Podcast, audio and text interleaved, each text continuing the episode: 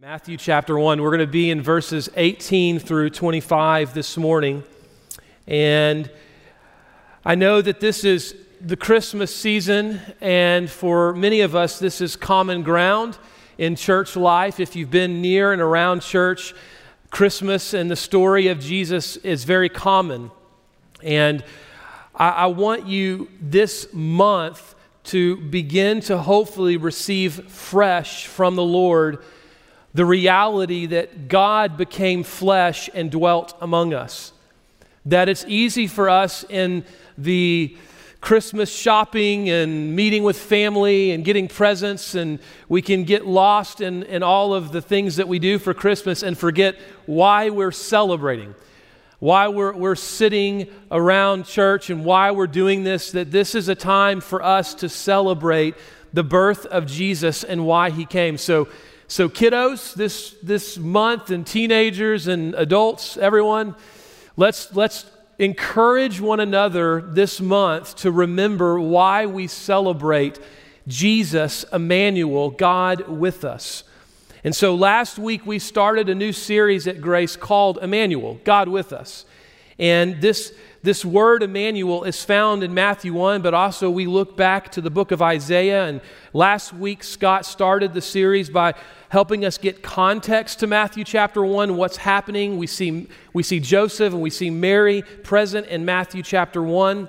And then we, we see how he is with us and how Jesus is the, the fulfillment of the prophecy that we see in Isaiah of being God with us, that he is Emmanuel.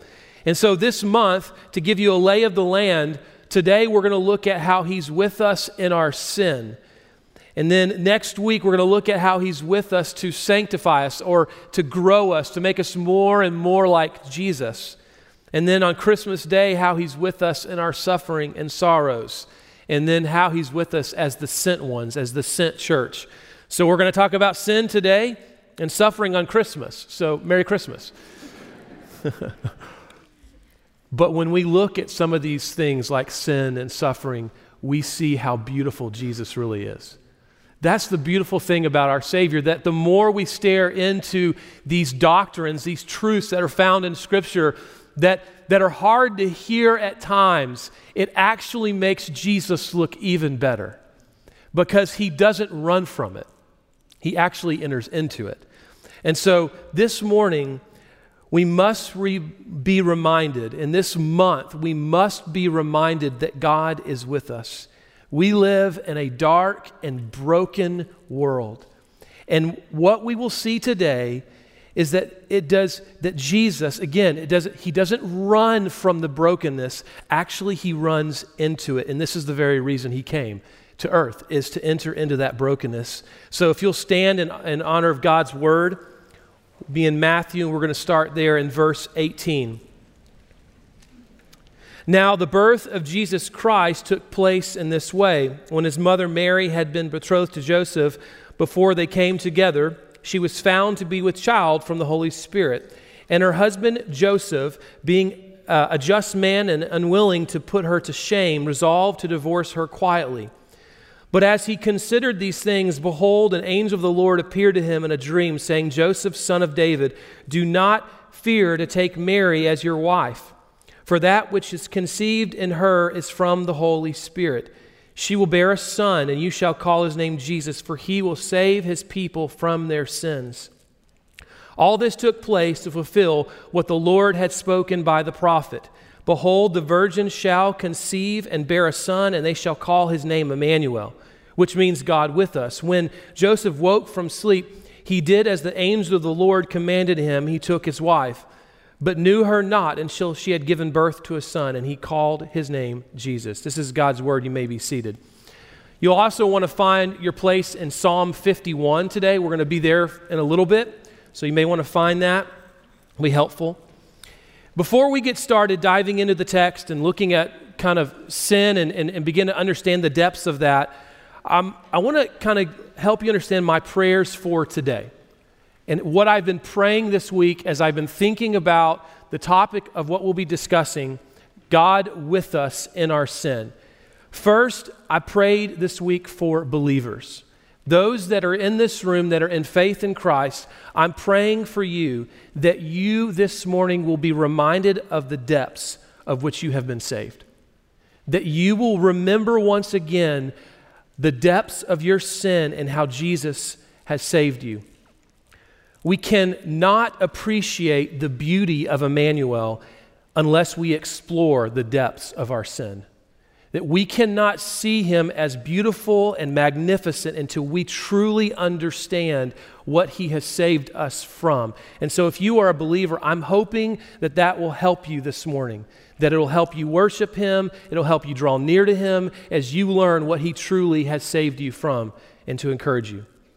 Now, if you are here this morning and you are not a Christian, you're exploring faith and what that looks like, first, welcome. We are glad that you're here. Maybe you're a teenager and you've been coming to grace since you were born and you're wrestling through this.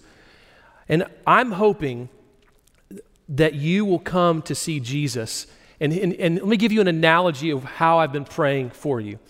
We have been introduced to the sport of wrestling in my house my son started wrestling, and I don't know what I'm doing in wrestling because I did not do this sport in high school. I didn't, I didn't wrestle, and so it's all new to me. But one of the things you learn early in wrestling is to use your weight to your advantage. So there's at times where you will want to put all of your weight onto the opponent, to bear down on them and make it uncomfortable. So the first night when the new wrestlers arrive on the mat and the coach is trying to tell them, I need you to put all their weight, the first time they do it, the kids are going, hmm. and he goes, No, no, no, no. He will grab them by the back of the shirt and throws them down onto the opponent and smashes the other kid and goes, That's what I'm talking about. And the kids are like, well, You mean I can do that? I'm like, Yes, welcome to wrestling. You cannot do that to your sister, but you can do that while you're on the mat. This is why I give you that analogy. And this sounds harsh, but it's out of love. If you're not a believer, I'm praying that sin, your sin, will bear on you this morning. That it will bear heavy on you. So that you will, like a wrestler, finally say, I give up. I cannot bear under this weight, that it would become uncomfortable this morning because I hope that as the sin is bearing on you, you will look up and see Jesus as Emmanuel with you. To say, I've come to rescue you, I've come to set you free. So that is my prayer for you if you're not a Christian. And that sounds harsh, like you want me to feel uncomfortable? Yeah, because I felt uncomfortable at 13. I felt uncomfortable with sin bearing down on me, and then I saw the beauty of a Savior. And so that's my prayer this morning, is that would happen. So here's where we're heading. First, I want us to clearly see the depths of our sin. Second, I want us to see the beauty of Jesus as the only, the only, highlight that, only rescuer of our sin and why he is the only rescuer of our sin. And then I want us to think about some responses in, relate, in response to those two truths that our depths of sin and the beauty of Jesus as the only rescuer. So let's look at Matthew chapter 1. The verses that we're going to highlight out of that is verse 21. She will bear a son, and you shall call his name Jesus, for he will save his people from their sins. So there it is. So we're going to look, we're going to unpack that. He will save his people from their sins. We're going to unpack sin, and we're going to unpack how he saves us. Now you look down and you continue to read in Matthew 1, and he is quoting Isaiah. Behold, in verse 23, the virgin shall conceive and bear a son, and they shall call his name Emmanuel, which means God with us. Now, when I read that this week, it caught me off guard because there's two words that are very close together in verse 21 and verse 23 that seems very ironic that they would be close together. That is the word sin and the word Emmanuel. Now, do not let those two words just pass over you and go, great, that sounds fun. Stop and think about that for a moment.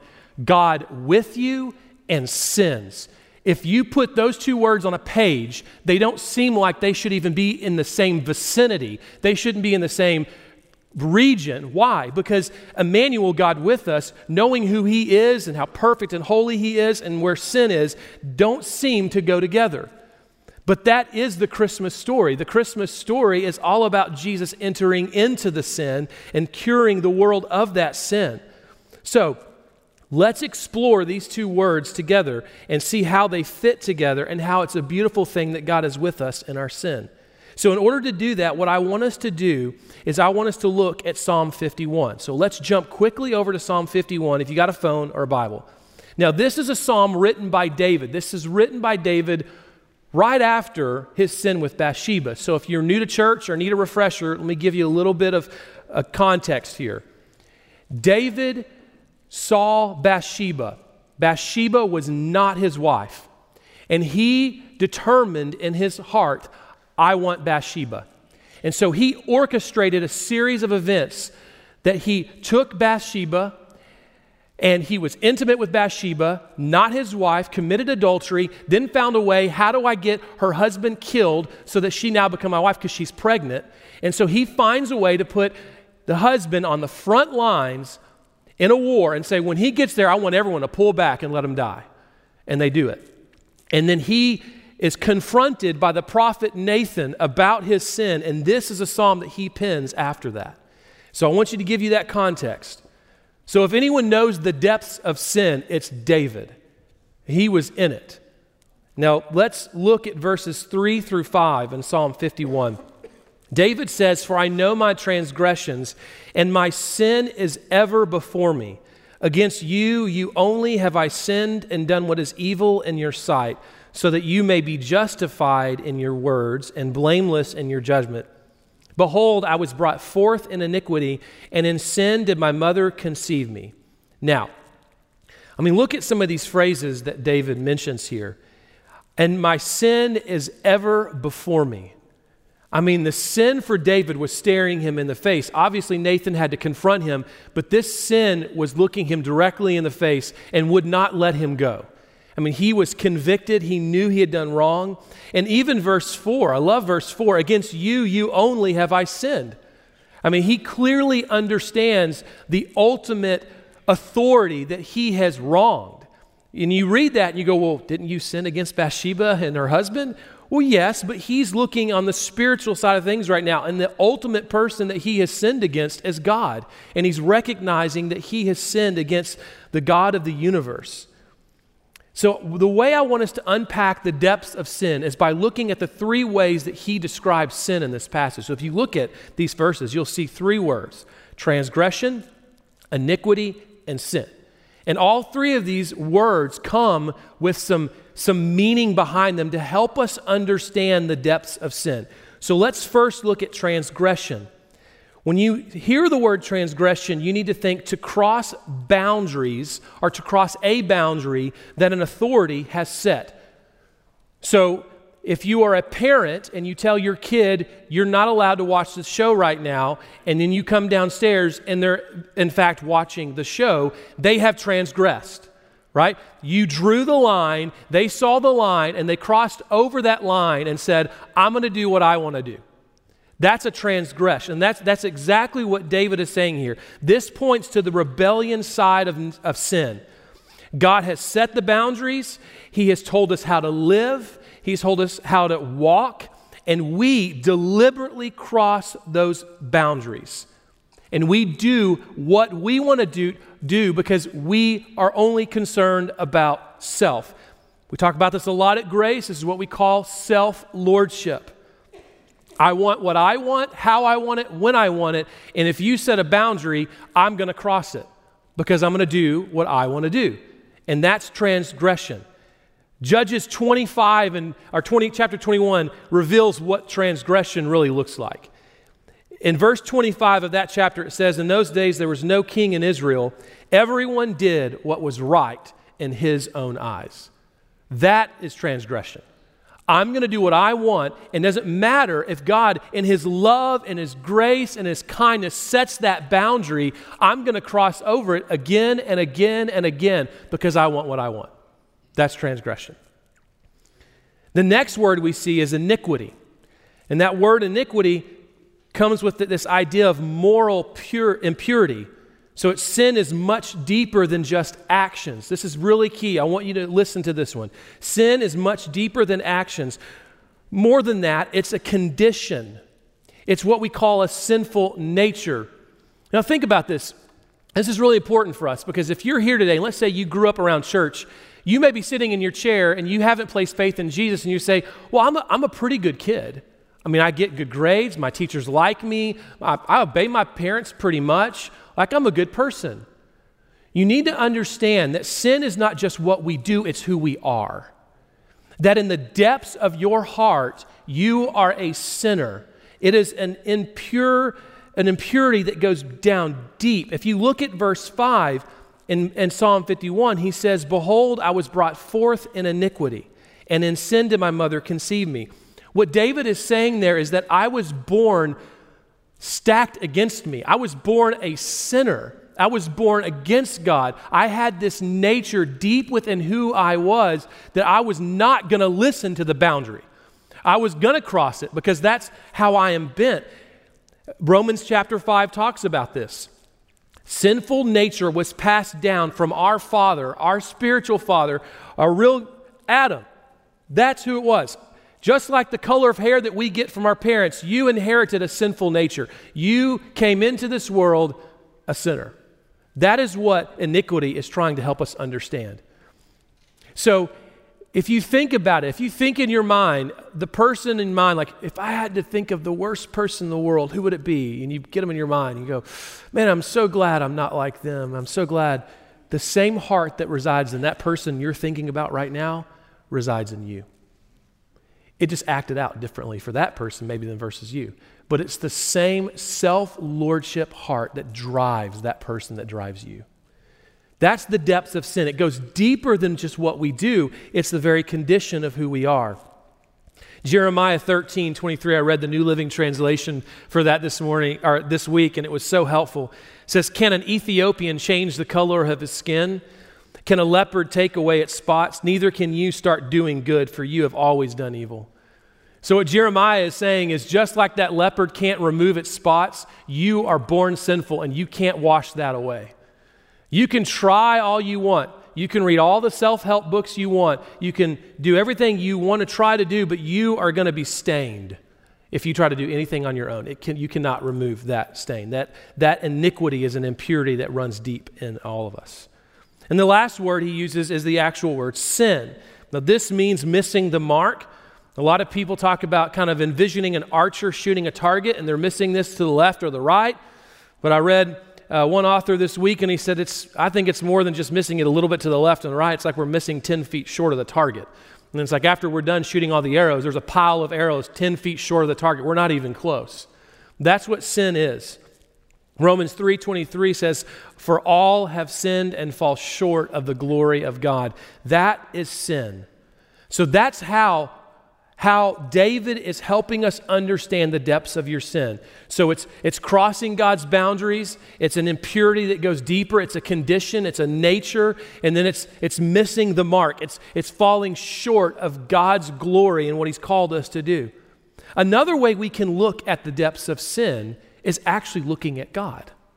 The reason why that's so helpful because when we stare into the face of our heavenly Father and we stare at the face of God, we get an understanding of his character. When we see his character, we look at our sin and it, it really, it's like, oh, that looks a lot dirtier, right? It's like when you wear a white t shirt and you get a little bit of dirt, it shows up even more, right? Well, that's exactly what happens when we stare at the Father. When we begin to clearly define God, our sin stands out even more. And there are a couple of places, well, there's a lot of places we could go. A couple of passages I thought was Isaiah chapter 6, one of my favorite chapters in the book of Isaiah. Isaiah gets a glimpse of the throne room. He's getting a glimpse of God, and he is seeing him, and he is seeing these heavenly beings around the throne crying out, Holy, holy is the Lord of hosts. And he is seeing the, the, the whole earth full of the glory of God, and the foundations shook, and he is seeing him. And, and then the voice of him, being God, calls out to him and, and the, the, the house, it says, was filled with smoke. So he is stepping into the presence of this holy, perfect God.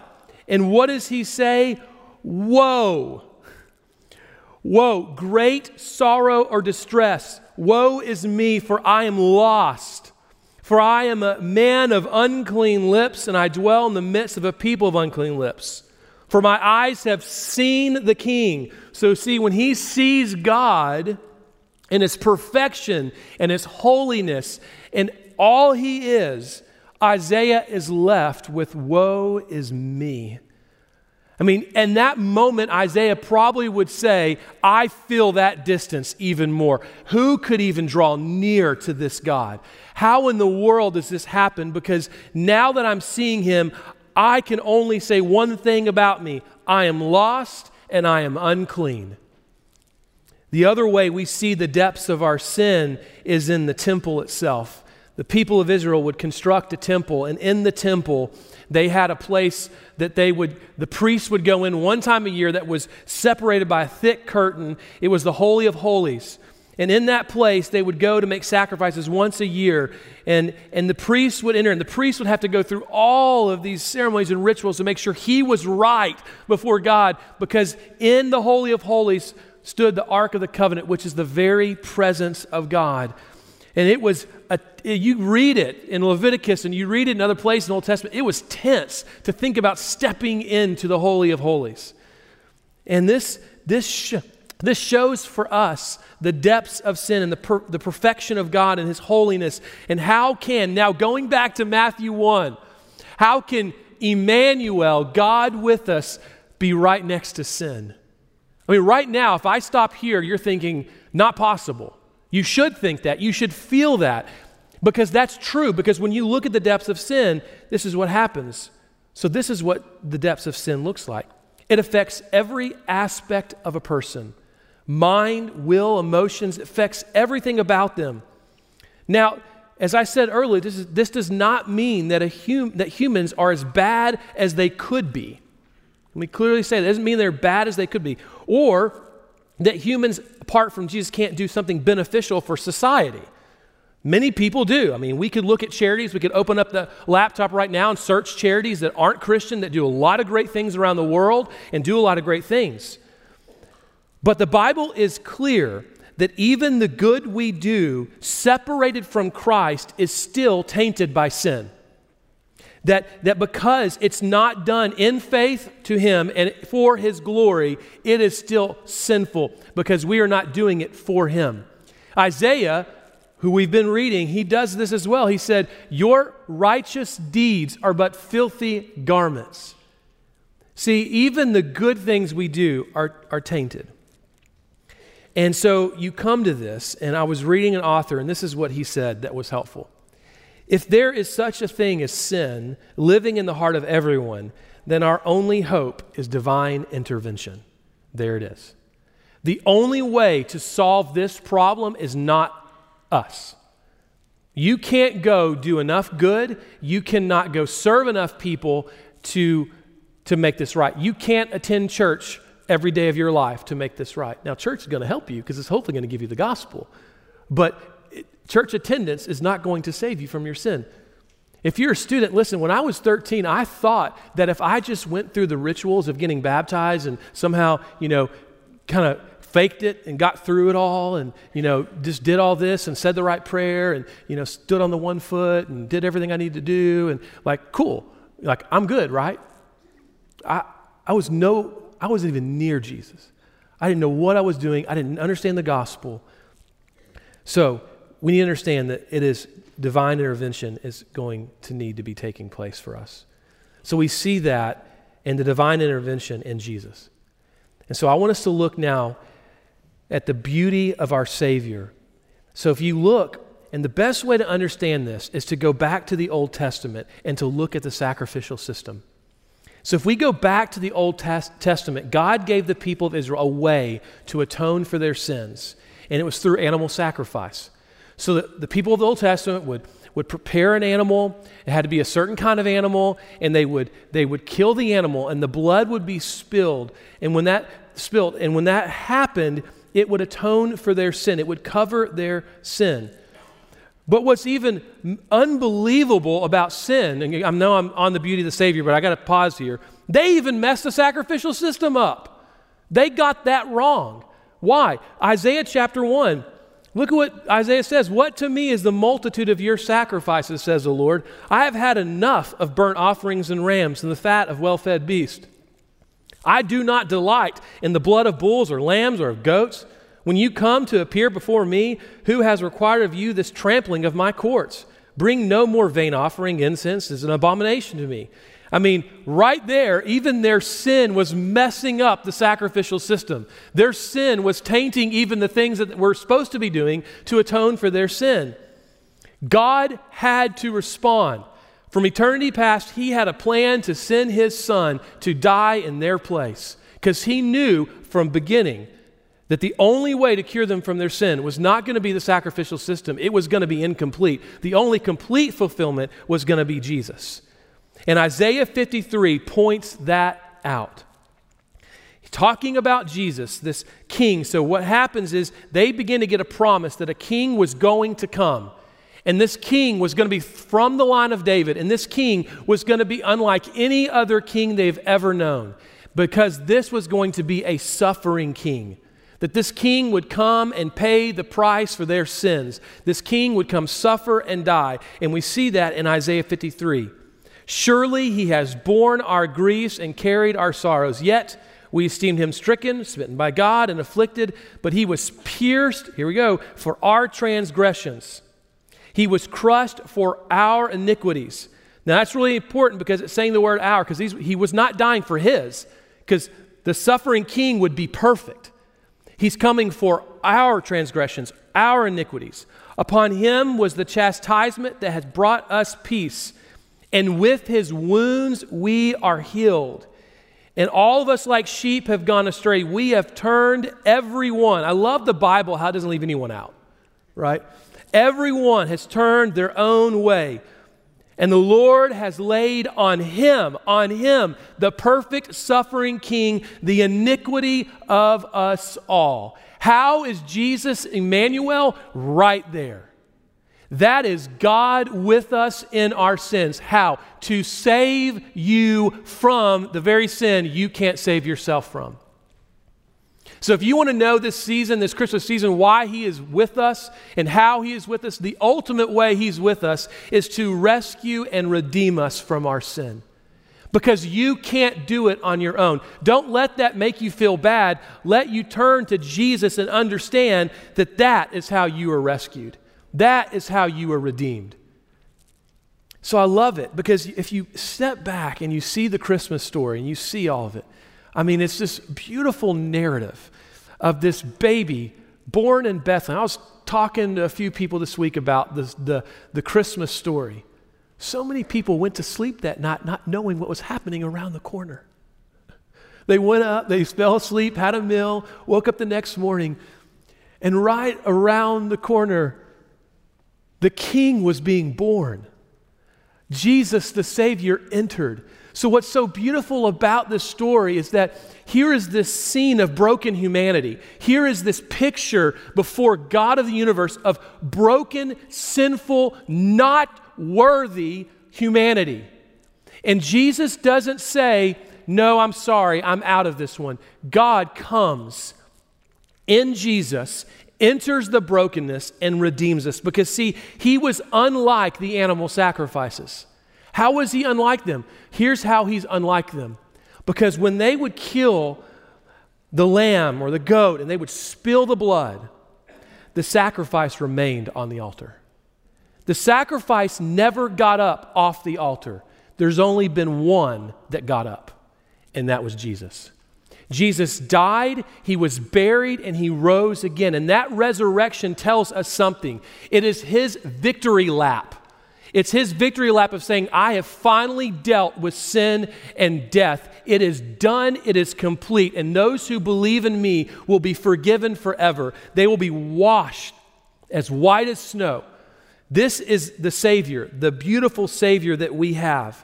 So, the depths of sin, we see it clearly throughout the Bible. We just spent three verses, but we could go throughout the Bible seeing the depths of our sin. And we see the beautiful Savior who came to be that Emmanuel to save and rescue us from our sin. So the question is now how do we respond to this, these realities? How do we begin to think about living out and responding to the idea of the depths of our sin? And how do we, how do we come to Jesus? So, first, I want to speak to people who are in Christ. First, I want you to worship this season. I want you to head home and I want you to find time at some point in December to open the Christmas story, to read it, find an Advent devotional. I don't know, however it helps you, but to get your mind focused that your sins are wa- your sins are washed because he is Emmanuel and he came. It's done. It's finished. It's complete. Like I hope this allows you in this season of we call Christmas to worship the Savior who is Immanuel, who came to rescue us from our sin. Second, I want Christians to rest. Okay, we're going to spend a lot of time on this next week, or Michael will, when we talk about sanctification. But I know some of you are sitting there going, Man, I see the depths of sin, Justin, and I'm struggling with sin. This makes me feel really bad. I want you to stop and I want you to rest.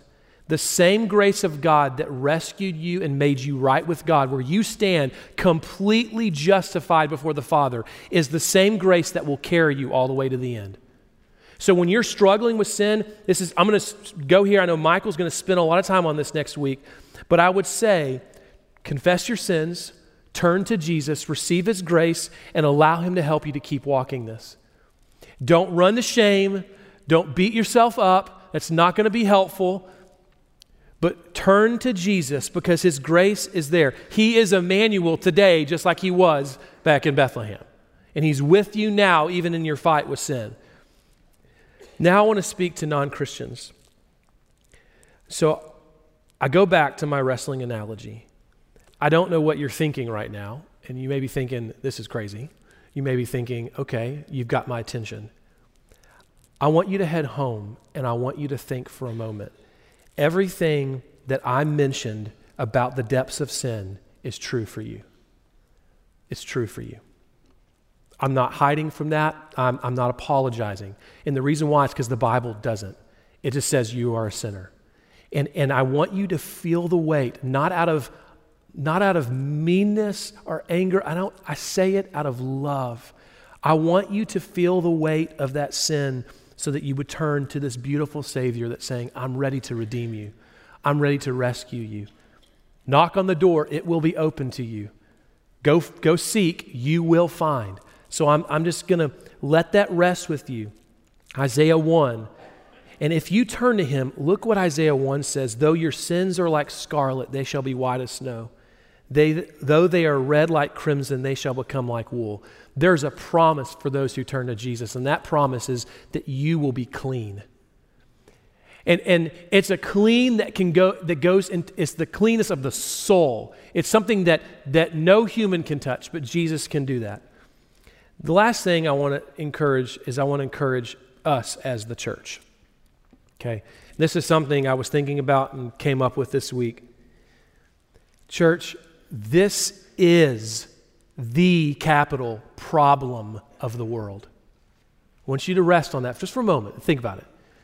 We have a lot of chatter in our world about what's the solution for a broken world. I am 100% convinced, because the Bible is 100% convinced. The problem with humanity is sin. The problem with humanity is a sinful nature that is rebelling against God. And I don't say that of like, you better get right. I'm not doing that because we all were once there. But the reason I say that is because that is our purpose for heading out into the world. We head out into the world because, as I'm 100% convinced the problem with humanity is sin, I'm 100% convinced the solution to that problem is a Savior. Absolutely, because the Bible is 100% convinced that is the, the solution to the problem. There's a lot of times I talk about things in our world, I'm like, eh, I'm not so sure. I got to think about that. I am not at all that way with this. 100% convinced, and I will be to the day that I die. This is the problem, and this is the solution to the world. So let's make this our ambition to preach the gospel at all times, to live it out and speak it often.